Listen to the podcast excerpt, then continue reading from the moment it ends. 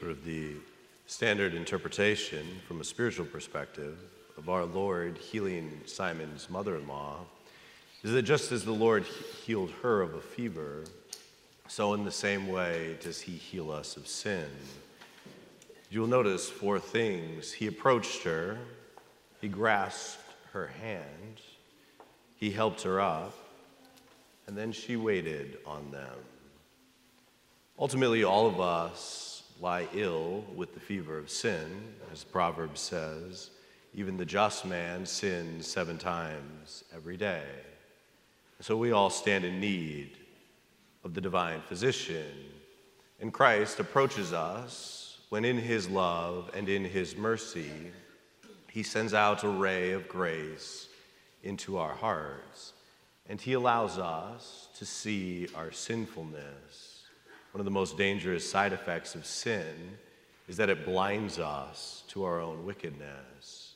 So Christ, who came to save what was lost, who came to call sinners, he approaches each one of our hearts and shows us with the light of grace our sinfulness. This is precisely what Nathan the prophet famously did to King David when he pointed out to him his sin. And then we say with David, Behold, my sin is always before me. I see it, I acknowledge it. And then our Lord grasps her hand. The Lord grasps the sinner's heart when, in his love and in his mercy, he pricks it with the sting of conscience. Usually, when we feel remorse, the pain of remorse, we don't like it. But that is actually one of the greatest and most saving graces which God can give you sorrow for your sins, the grace to detest, to hate your sins.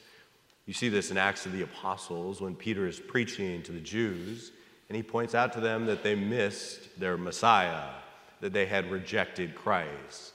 And it says they were cut to the heart. They were cut to the heart. That is the sting of sorrow or of contrition. Of course, our sorrow for sins is sometimes imperfect and sometimes it is perfect. It is imperfect when we are sorry for our sins because we fear hell or because we wish for the joys of heaven. But contrition and sorrow for sin is perfect when we are sorry for our sins because we recognize the love and the goodness of God and we lament the fact that we have acted against Him. Is why in the Acts of Contrition it says, I detest all my sins because I dread the loss of heaven and the pains of hell. That's imperfect contrition. But most of all, because it offends you, my God, who are all good and deserving of all my love. That is perfect contrition. From perfect contrition, from true and just sorrow for our sins, you always see in Scripture the confession of sin manifests itself. When Nathan told David his sin, David immediately, sorry for his sin, says, I have sinned against you, O Lord. Contrition wells up to confession, as the medievals like to say. And as James says in his letter, call the elders of the church and confess your sins to one another that you may be healed. And then you will notice the Lord helped her up and the fever left her when we are sorry for our sins and when we confess them, then truly God lifts us from our sins. When God forgives sin, He does not merely cover it over, He actually totally removes it. As the psalm says, Lord, wash me more and more from my sins. Blot out, literally delete my iniquities. And God says in Isaiah, if your sins be red as blood, I will make them white as snow.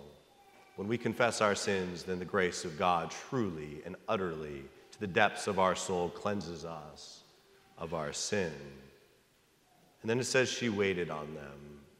When we encounter the mercy of God, when we encounter the love of God, what happens is our hearts are sort of enlarged. Our capacity to love is increased. And so we receive the mercy and the love and the grace of God. And it should change our life, Just as with Peter's mother in law, the fever left her and she began to serve. When we are forgiven our sins, we should now begin a new life. We should, as the psalm says, sing a new song to the Lord. We should put behind our iniquities and we should begin to love God. And we should love Him with a degree of fervor and ferocity because we are so grateful for what He has done for us and for His mercy. In this way, every time we encounter Christ, our lives are changed for the better. every time the mercy of God touches our hearts, we learn to love God better.